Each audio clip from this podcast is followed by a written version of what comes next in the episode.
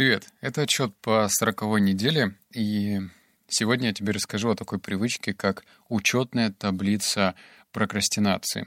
Э, хочу заметить, что эту привычку я подчеркнул из книги «Джедайские техники». Я решил поэкспериментировать и посмотреть, что из этого получится, потому что в теории звучит круто. Нужно сесть позу лотоса, уставиться на пустой лист бумаги или на какой-то другой объект и ждать. Чего ждать, мне было непонятно.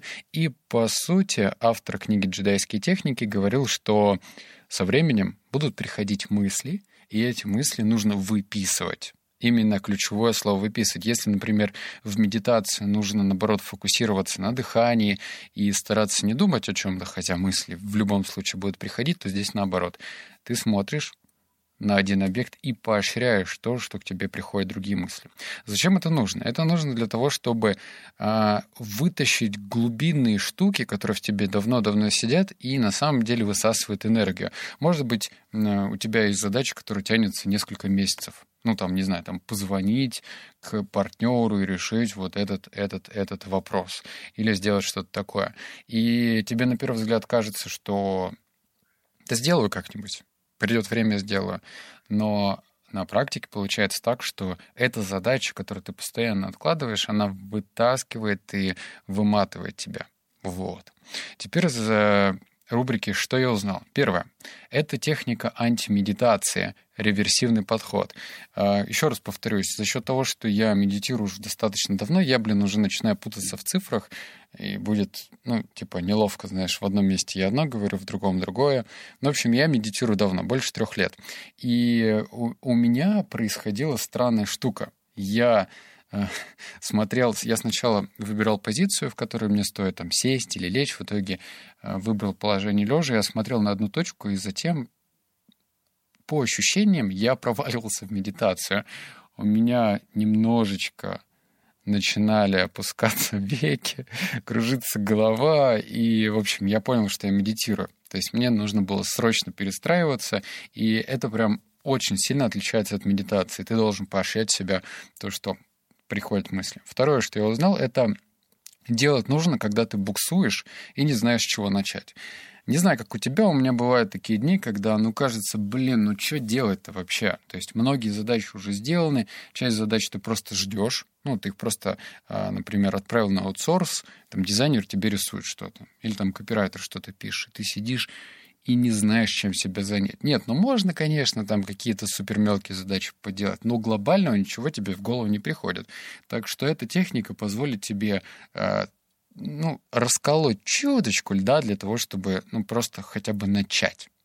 Понимаешь, да? То есть, если ты не знаешь, чем себя занять, то попробуй. И третье — это техника мерит твою осознанность. В каком времени ты чаще всего находишься. Я бы даже сказал, э, не сколько осознанность, а тревожность.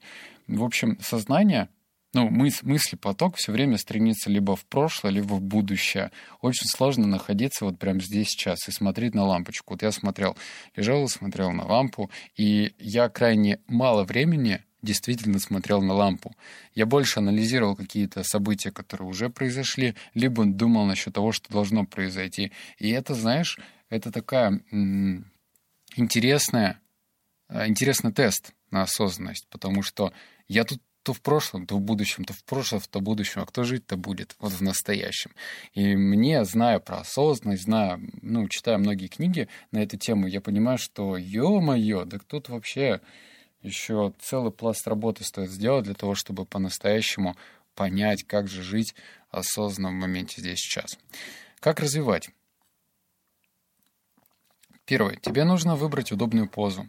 Я пробовал и позу лотоса, и лежа. Ну, мне больше подходит такой лежачий формат, потому что а, я, у меня сидячий образ жизни, и, ну, чего уж хватит. Я медитирую сидя, и тут еще опять надо сидеть, поэтому я принял положение лежа. Но здесь маленькая оговорка. Ты должен быть чист. Иди, посморкайся, вытащи козюльки размером с камень из твоего носа, потому что в момент, когда ты будешь фокусироваться на чем-то, у тебя будут эм, происходить какие-то странные мысли в голове там, а шея болит, ой, рука что-то затекла. Поэтому ляг удобно, надень носки, не знаю, что-нибудь. У тебя, в общем, все должно не мешать тебе. Вот все, что окружает тебя, должно помогать. Ну, вот, например, удобная кофта, подушку под головой, ну, только не засни. В общем, все должно быть либо нейтральное, либо приятное. Второе, нужно смотреть в одну точку. Я выбрал лампу а даже больше скажу, середину лампы, так было проще.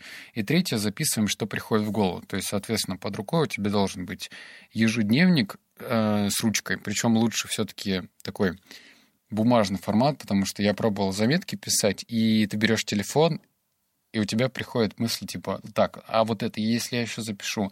В общем, я проваливался в заметках в другое место, потом записывал другие задачи. В общем, я отходил от техники, и чтобы этого не происходило, лучше фокусируйся именно на бумажном формате. Открыл, пролистал до, до нужной страницы, взял ручку и пишешь, что тебе приходит в голову. Что я заметил? Первое. Ты — это целая фабрика, работающая на эндорфине. Сложно ничего не делать. Тебе приходят в голову какие-то спонтанные такие действия, Ладно, что я говорю про к тебе? Ко мне приходят спонтанные действия по легкому кайфу. Сделать то, сделать то, или сделать пятое, десятое. Сложно просто усидеть, и кажется, что ты тратишь время зря, и, в общем, это даже такой, знаешь, совет если ты не знаешь, если тебе кажется, что у тебя иссякла медитация, то лучше вообще сесть, ничего не делать. И это звучит как раз-таки очень странно, но ты поймешь. Поймешь, когда начнешь практиковать эту привычку. Просто сядь и ничего не делай. Ты уже через минут 10-15 не сможешь сидеть на одном месте. Тебе нужно получать эндорфинчик. Второе. Э, начинает кружиться голова, и предмет, который смотрит, идет в расфокус. Я не знаю, как будет у тебя, но у меня происходило именно так. Я прям погружался в этот предмет, и меня прям вытягивало. Время становилось тягучим, э, немножечко пол становился мягким, и я проваливался куда-то. И третье. Проносятся мысли и формируются образы. А сейчас объясню, что я, знаю, что я сказал. Ну, про мысли я объяснил, что очень часто это прошлое либо будущее, и крайне редко ты находишься в моменте здесь сейчас.